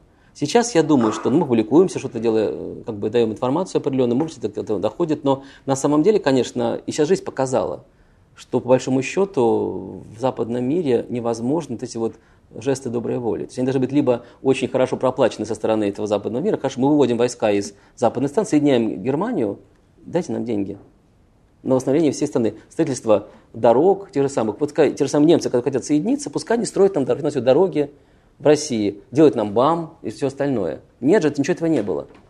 Поэтому в этом смысле, конечно, эти вещи важны, и, ну, может быть, не очень много в этом сейчас известно и слышно, но будем стараться, будем трудиться для того, чтобы пропагандировать наши методы и нашу методику. Те, кто об этом знает, сталкивался с этим, они очень довольны. Говорят, что действительно это понятно и значимо. Пример очень простой из нашей жизни, ну, недавней, сравнительно недавней истории, э, даже вот про э, ситуацию, э, может, он помнит это все, когда наш президент Медведев был Силиконовой долине, Кремниевой долине, и встречал его там Шварценеггер, губернатор Калифорнии в то время – ну, такая, такая реакция была восторженная. Вот знаете, как бы вот, человек смотрит на этого великана, ребенок, да. Ну, как вам сказать? И потом ситуация, допустим, та же самая, даже вот была, когда они приехали в какое-то кафе, это был э, Макдональдс, и Обама говорит, да брось там пиджак, типа там. И он, он послушно бросает пиджак, дальше, давай заплачу. Да, нет, я сам заплачу за эти гамбургеры несчастные, там эти доллары. Фактически, ну вот как им сказать, если был бы Путин на этом месте, он пиджак бы не снял точно. И не пошел бы никакой, могло получил бы русский какой-нибудь бистро, значит, нашел способ. А наш Шварценеггер просто, бы, не знаю, может, как-то с ним по-другому зарсевел. В этом смысле личность очень, вещи очень важны. И поэтому, на самом деле, конечно, я никогда не забуду, у меня вез потом э, турок, э, этот самый водитель, говорит, все-таки Путин это президент. Медведев все-таки еще говорит, э, ну, а почему? Вот он вспомнил ситуации. Я человек как бы советский, российский. Я здесь смотрю все, я наблюдаю, я политолог. А он просто вот э, рядовой зритель, водитель, шофер. Он говорит, что ну, я говорит, считаю, что вот эти жесты, он говорит, это все-таки не то. Не подходит для этой роли. Поэтому, как вам сказать, везде есть плюсы есть минусы, но когда знаешь ситуацию и, в общем-то, ее можешь э, осознать до конца, та же самая ситуация, опять-таки, вспомните про НТВ, вот эти Гусинские, Березовские, они считали, они не понимали особенности Путина, его личностные особенности, пытались давить на него. Вот едет Путин по тем странам, так сказать, европейским, был первый визит, вот такой турне. И Малашенко, Гусинский ему там звонит, они там устраивают конференции. Путин приезжает, он до этого уже провел конференцию против России, против Путина, какие-то смешки, издевательства и так далее. Где сейчас Малашенко, где сейчас НТВ, где то Березовский, где Гусинский? Слава богу, поле расчищено медийное, поэтому в этом смысле недопустимо. Хотя при Ельцине, которому было все равно, что нем пишут, вот эти власти главные, все это было. Куклы были, подсмешки были, и про болезни, и про выпивку, и что угодно. Он терпел, ему было неважно. Моя власть, а дальше что хочу делать? Я президент, я гарант. Я гарант.